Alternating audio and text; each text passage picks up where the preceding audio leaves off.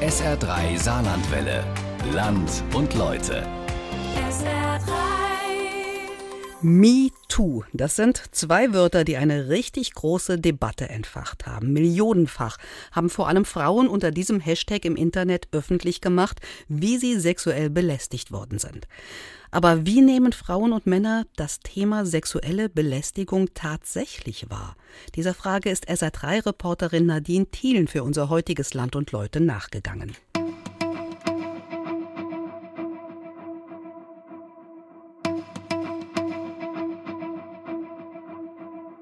Es fing an mit zwei kleinen Wörtern. Me Too. Ich auch. Gepostet von der US-amerikanischen Schauspielerin Alyssa Milano. Sie forderte Frauen auf, diese beiden Worte zu posten, wenn sie schon einmal sexuell belästigt worden seien. Eine Reaktion auf die Vorwürfe gegen den Hollywood-Filmproduzenten Harvey Weinstein, der jahrelang Frauen sexuell belästigt, genötigt und sogar vergewaltigt haben soll. Der Rest ist schon jetzt Geschichte. MeToo, ich auch. Das ist der Hashtag, unter dem seit Oktober vor allem Frauen von sexueller Belästigung und Übergriffen berichten. In den USA zieht der Skandal um den Filmproduzenten Harvey Weinstein weitere Kreise. feeling very uncomfortable right now. And one minute. And if you want to leave, when the guy comes with my Why jacket, you can yesterday you touched my come. Please, I'm sorry. Just come on. I'm used to that. Come on. Are you used to that? It's a recording of Hollywood mega producer Harvey Weinstein. Nun erheben erstmals auch hierzulande Frauen gegen einen Prominenten aus der Filmbranche konkrete Vorwürfe, wie das Zeitmagazin berichtet. Regisseur Dieter Wedel. Eine Freiheit zu belästigen, fordern die französische Schauspielerin Catherine Deneuve und 99 weitere Frauen in Le Monde. MeToo. Me too. Die aktuelle MeToo-Debatte ist anders als alles, was vorher war. Denn sie scheint nicht abzureißen. 2013 war das Thema sexuelle Belästigung schon einmal in Deutschland aufgetaucht, unter dem Hashtag Aufschrei.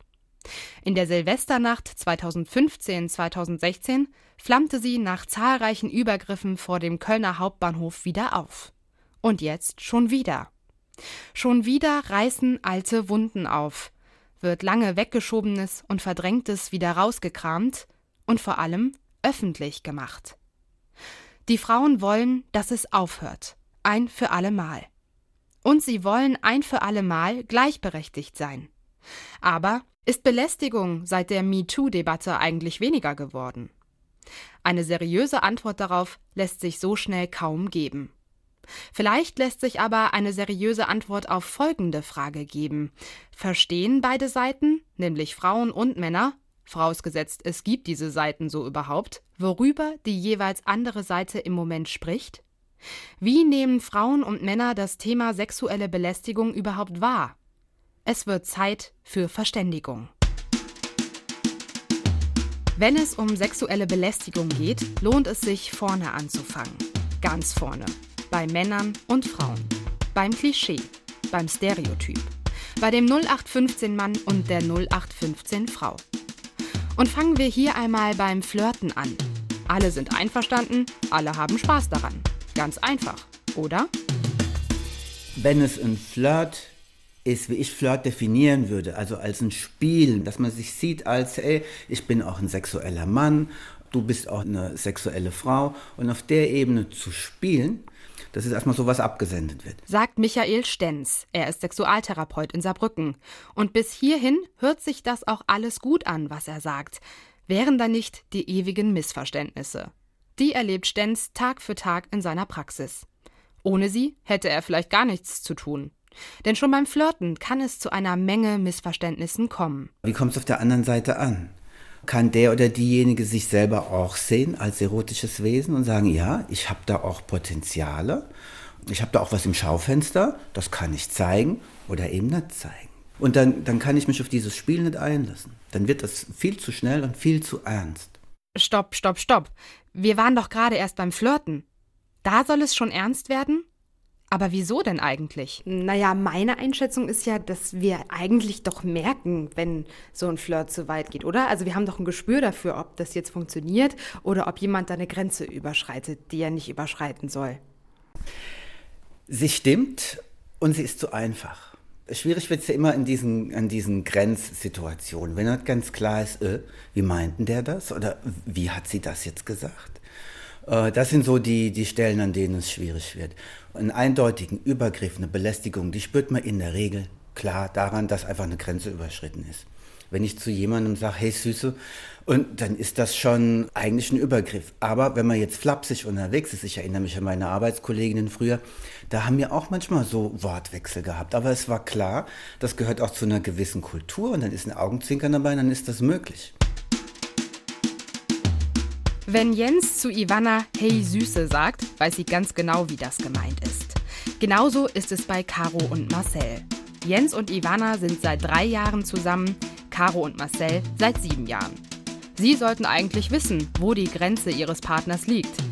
Sind sie sich einig darin, wann es um einen Flirt geht oder doch um sexuelle Belästigung? Ich besuche Caro und Marcel und Ivana und Jens. Ich habe Papierzettel mitgebracht. Darauf stehen Alltagssituationen. Die vier sollen mir sagen, wie sie diese Situation empfinden. Es geht immer um die Einschätzung, ist es sexuelle Belästigung, ist es ein Flirt oder ist es vielleicht gar nichts davon? Bitte schön. Im Büro, der Chef sagt zu seiner Sekretärin, Sie haben heute ein schönes Kleid an. Ich würde sagen, während du vorgelesen hast, sagt Jens am besten zuerst mal, wie er diese Situation empfindet. Also ich würde es jetzt persönlich als keine sexuelle Belästigung empfinden. Er kennt seine Sekretärin vielleicht schon jahrzehntelang, dann ist das, sag ich mal, schon gang und gäbe, dass man da trotzdem halt auch auf der Arbeit immer jemandem mal ein Kompliment machen kann. Ja, so sehe ich das auch. Und ich freue mich ja eigentlich auch, wenn, ähm, wenn ich jetzt ein Kompliment bekomme, ob es jetzt mein Chef ist oder eine Kollegin, wenn die mein Kleid schön findet, darf man doch sagen. Marcel, was für eine Situation handelt sich das? Finde ich nicht schlimm. Habe ich auch schon zu einer Kollegin gesagt. Auch ganz ohne Hintergedanke.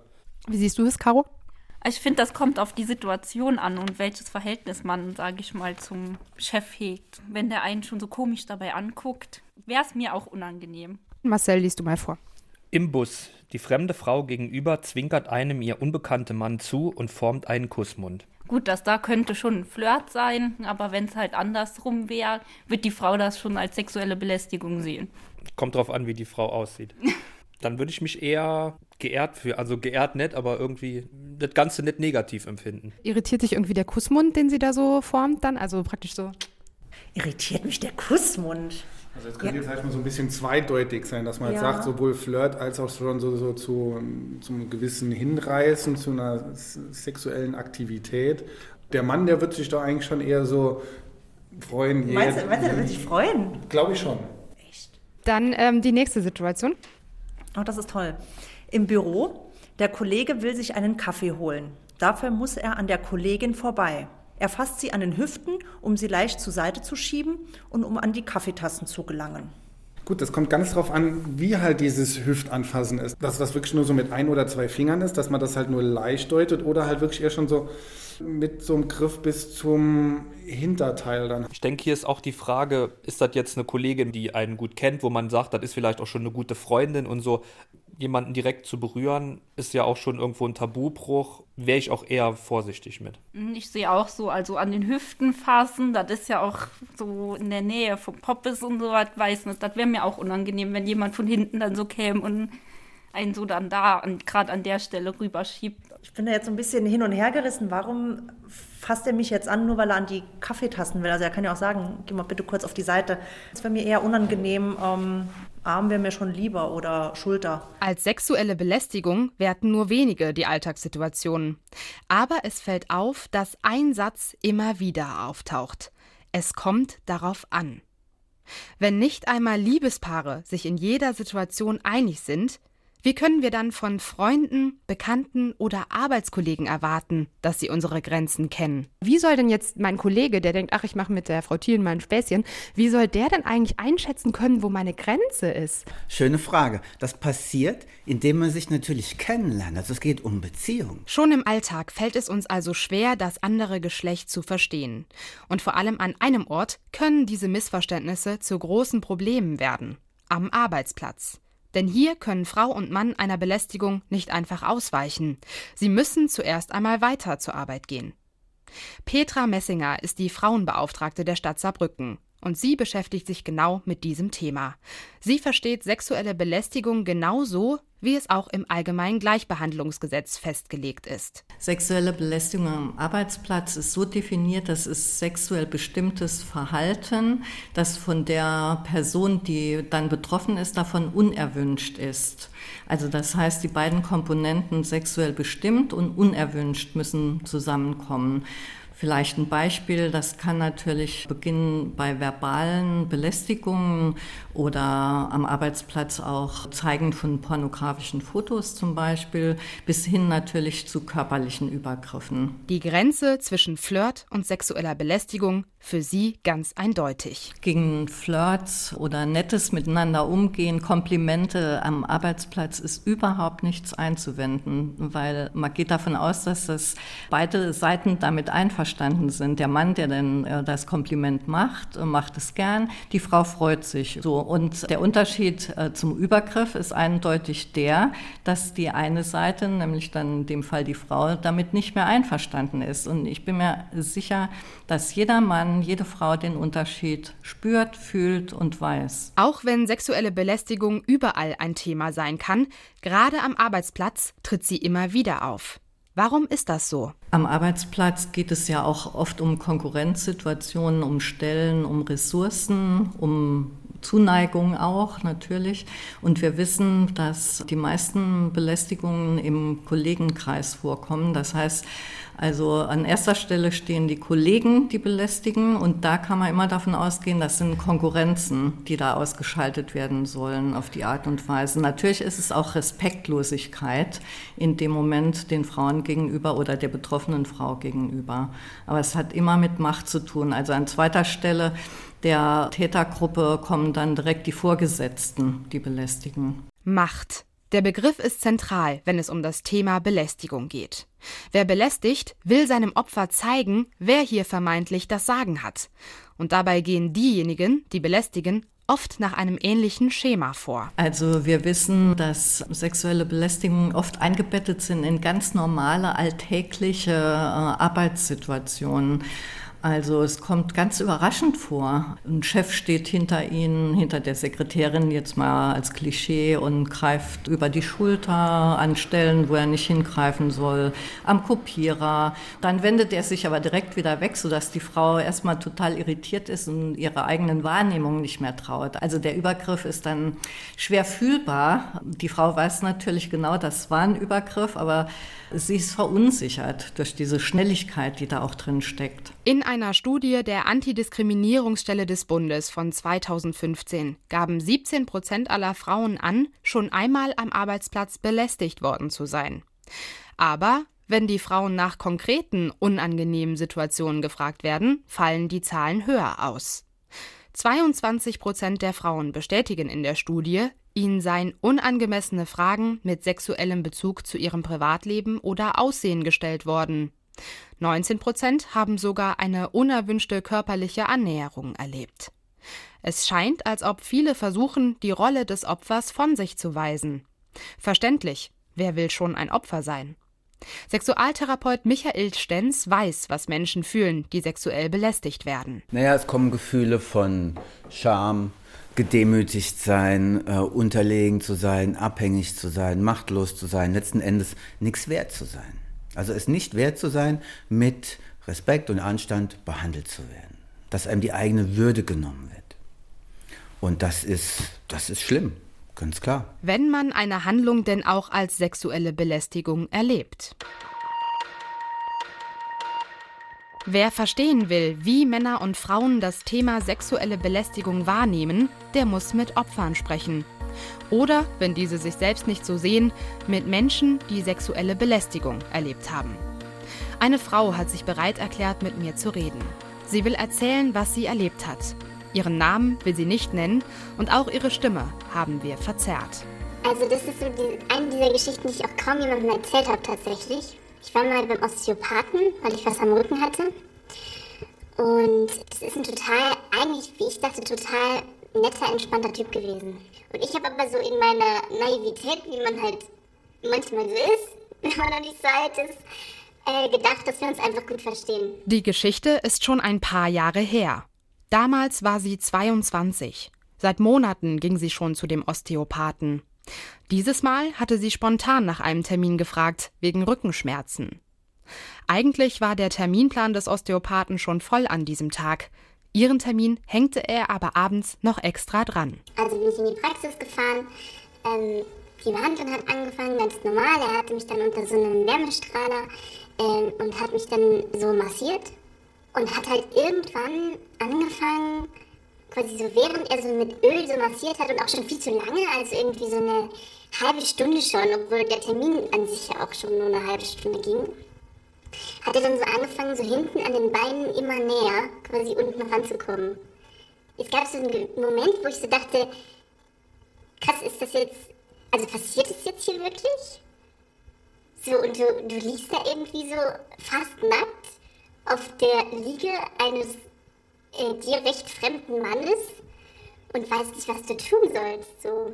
Es ist ein Gefühl, wie sie es noch nie erlebt hat, auch weil sie sich selbst noch nie so erlebt hat. Sie erzählt mir, dass sie auch Angst hatte in dieser Situation. Angst davor, nicht zu wissen, was als nächstes passieren würde. Hat das auch was mit ähm, physischer Kraft zu tun? Ja, vielleicht, weil ich, das ist mit Sicherheit auch was, was dann in meinem Kopf irgendwie passiert ist, dass ich auch abgewogen habe, kann ich mich in dem Moment wehren und ich hätte mich nicht wehren können.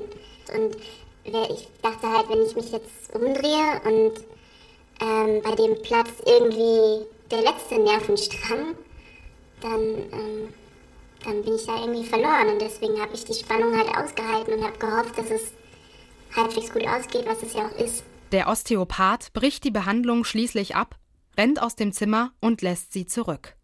Sie verlässt die Praxis und kommt nicht mehr wieder. Was würdest du dazu sagen? Wusste er das? Hat er das vielleicht auch geplant? Ich meine, er hatte ja immerhin später den Termin auch gegeben. Also die, der Verdacht wäre da. Also ich habe den Verdacht gerade erstens, weil er mir den Termin so spät gegeben hat, was unüblich war, und zweitens, weil er auch noch vorher gefragt hat, ob wir in den kleineren, gemütlicheren Raum gehen sollen. Wo ich auch schon dachte, was ist denn das jetzt für eine Frage? Ich glaube, etwas in ihm wollte das schon.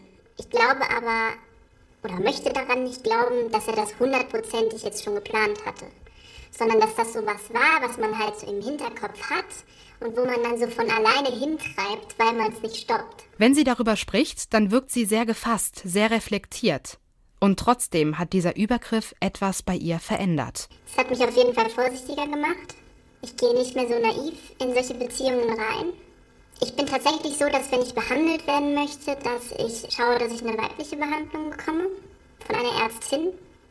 Da kann man jetzt sagen, oh ja, das war jetzt nur einer, jetzt übertreibt sie, aber es ist einfach mit Frauen entspannter für mich. Von daher achte ich da drauf.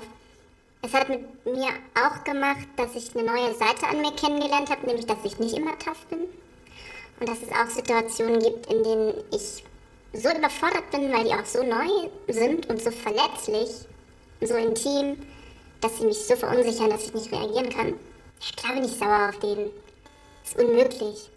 Und das hätte er sich irgendwie vorher mal überlegen können. Er hätte sich auch schon vorher dabei ertappen können. Äh, von wegen, ich gebe dir jetzt um 19 Uhr diesen Termin und dann biete ich ihr noch den kleineren Raum an. Natürlich bin ich sauer. Also, das geht nicht und das war eine super unangenehme Situation. Eine Grenzverletzung, ganz klar. Auch eine Grenzverletzung, die beide offenbar ganz klar gespürt haben. Sowohl die Belästigte als auch der Belästiger. Natürlich ist dieser Fall extrem. Und trotzdem, glaubt man der MeToo-Debatte, dann ist es eben kein Einzelfall. Und auch wenn die konkrete Wahrnehmung bei jeder Frau am Ende anders ausfällt, so bleibt eines vermutlich gleich. Das Gefühl von Scham, Verletzlichkeit und Ausgeliefertsein.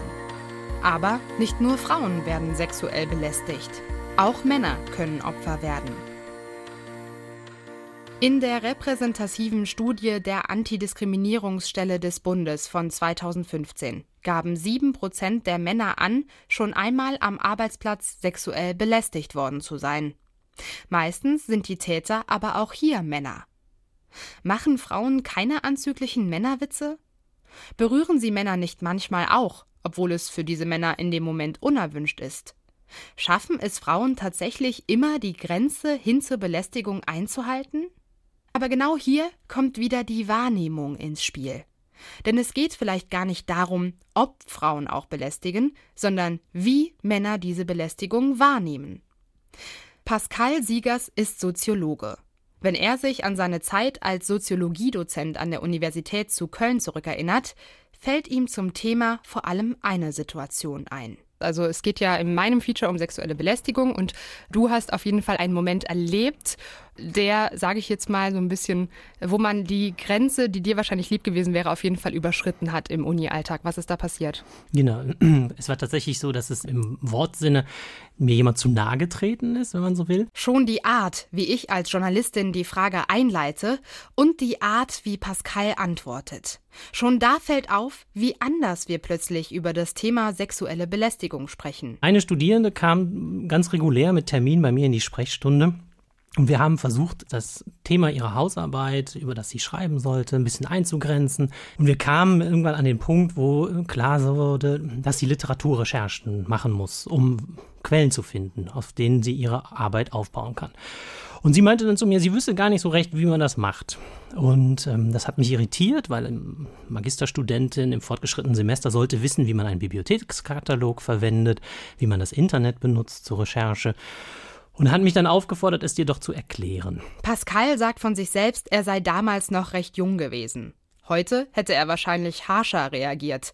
Ihr erklärt, dass sie das eigentlich längst können müsse. Auf jeden Fall ist sie dann um meinen Besprechungstisch herumgekommen und hat sich neben mich gestellt an den Schreibtischstuhl und ich habe den Bibliothekskatalog aufgerufen und sie hat sich neben mich ja gebückt sozusagen und was dabei man sagen muss, ist, sie hatte sowieso schon sehr wenig an, sehr kurzen Rock, sehr enges Top, das auch sehr durchsichtig war. Und dann ist sie mit ihren Hüften und ihrem Po so nah an mich rangekommen, dass ich mich so richtig in die Ecke meines Schreibtischstuhls drücken musste, damit ich mit meinen Schultern und mit meinem Oberkörper nicht an ihren Popo stoße. Das war doch relativ äh, unangenehm in dem Moment, weil es ja in dieser Situation total deplatziert auf mich wirkte. Wie bewertet er diese Situation heute? Ist Pascal sexuell belästigt worden? Belästigung ist ein großes Wort. Ich meine, das ist ein Begriff, da fallen ganz unterschiedliche Sachen drunter, vom Anstarren in der Straßenbahn bis zum Begrapschen irgendwo. Und da war das natürlich auf dieser Skala eher ein ungefährliches oder ein nicht so schlimmes Verhalten. Ähm, wenn man jetzt mal in dieser Täter-Opfer-Logik denkt, würdest du sagen, du warst da ein Opfer? Nein, allein deshalb nicht, weil ich mich natürlich jederzeit hätte wehren können, wenn es wirklich zu bunt geworden wäre. Und außerdem ist ja das Paradox an dieser Situation, dass ich ja eigentlich der war, der in der Machtposition hätte sein können, die ich ausnutzen hätte können, aber genau das Gegenteil passiert ist. Also es ist kein Schaden entstanden. Und deswegen gibt es auch kein wirkliches Opfer. Pascal glaubt, dass die Studentin schlicht mit ihm spielen wollte.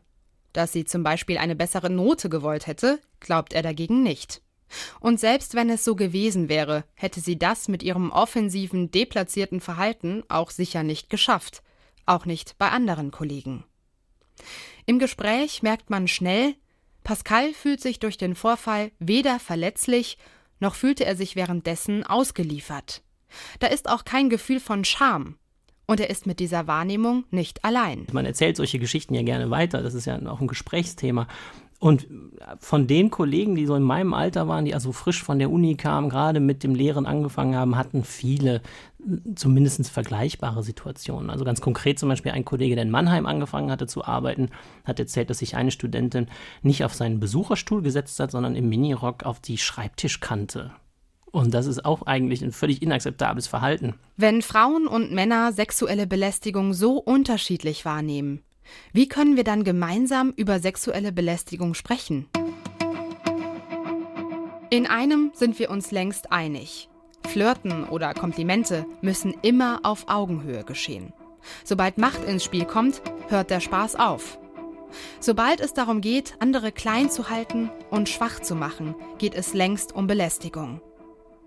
In den meisten Fällen spüren wir den Unterschied ganz klar und in den Fällen, in denen wir es nicht spüren, da müssen wir lernen zu reden, unsere Grenzen offensiv zu verteidigen.